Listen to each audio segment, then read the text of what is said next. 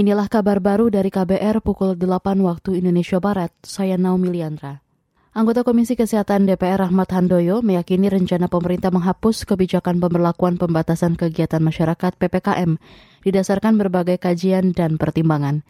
Dia berharap pemerintah dan masyarakat agar tetap berhati-hati dan tidak menyepelekan COVID-19 toh pada akhirnya nanti akan cabut, bukan berarti bahwa PPKM dicabut atau dihentikan itu bukan berarti kita bebas gitu loh. Tetap kita melakukan satu aktivitas dengan penuh tanggung jawab. Artinya penuh tanggung jawab ya kita tidak, tidak perlu berlebihan, apalagi menganggap COVID sudah tidak ada, bahwa COVID sudah tidak mematikan itu salah. Ya saya kira eh, dual tadi saya kira ya satu protokol kesehatan dan kepada masyarakat yang belum divaksin booster saya kira ya kita harus sampaikan agar uh, memperkuat tubuhnya Anggota Komisi Kesehatan DPR Ahmad Handoyo menyebut kemungkinan virus bermutasi menjadi varian-varian baru, sehingga vaksinasi booster yang saat ini belum mencapai 50 persen bisa segera dikejar.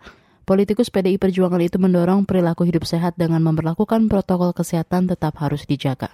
Laporan studi kerangka hukum perlindungan ruang gerak masyarakat sipil menunjukkan ada tiga ancaman kebebasan sipil di tanah air, yakni ancaman kebebasan berkumpul berserikat, kebebasan berpendapat dan berekspresi, dan ancaman perlindungan pembela HAM.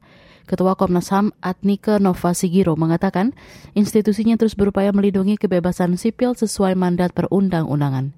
Ya misalnya kan banyak terutama dalam kasus-kasus kebebasan berekspresi ya, yang sebetulnya itu bisa diselesaikan tidak melalui ranah pemidanaan atau pemenjaraan gitu.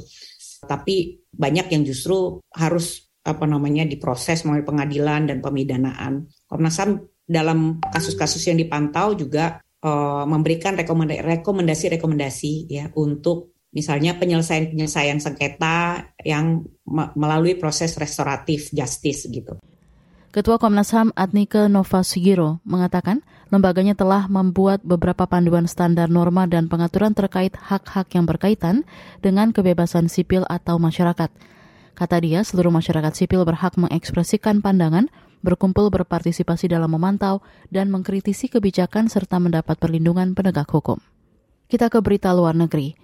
Pemerintah Malaysia mengumumkan pembatalan perayaan malam pergantian tahun 2022 ke 2023 di Dataran Merdeka yang sebelumnya akan dilaksanakan pada 31 Desember.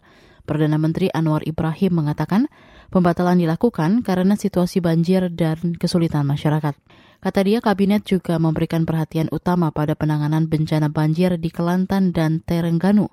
Pemerintah meningkatkan pemantauan dan merencanakan tindakan segera. Banjir yang menerjang Malaysia sejak pekan lalu telah menewaskan lima orang dan membuat 70 ribu warga mengungsi. Saudara, demikian kabar baru KBR. Saya Naomi Liandra undur diri.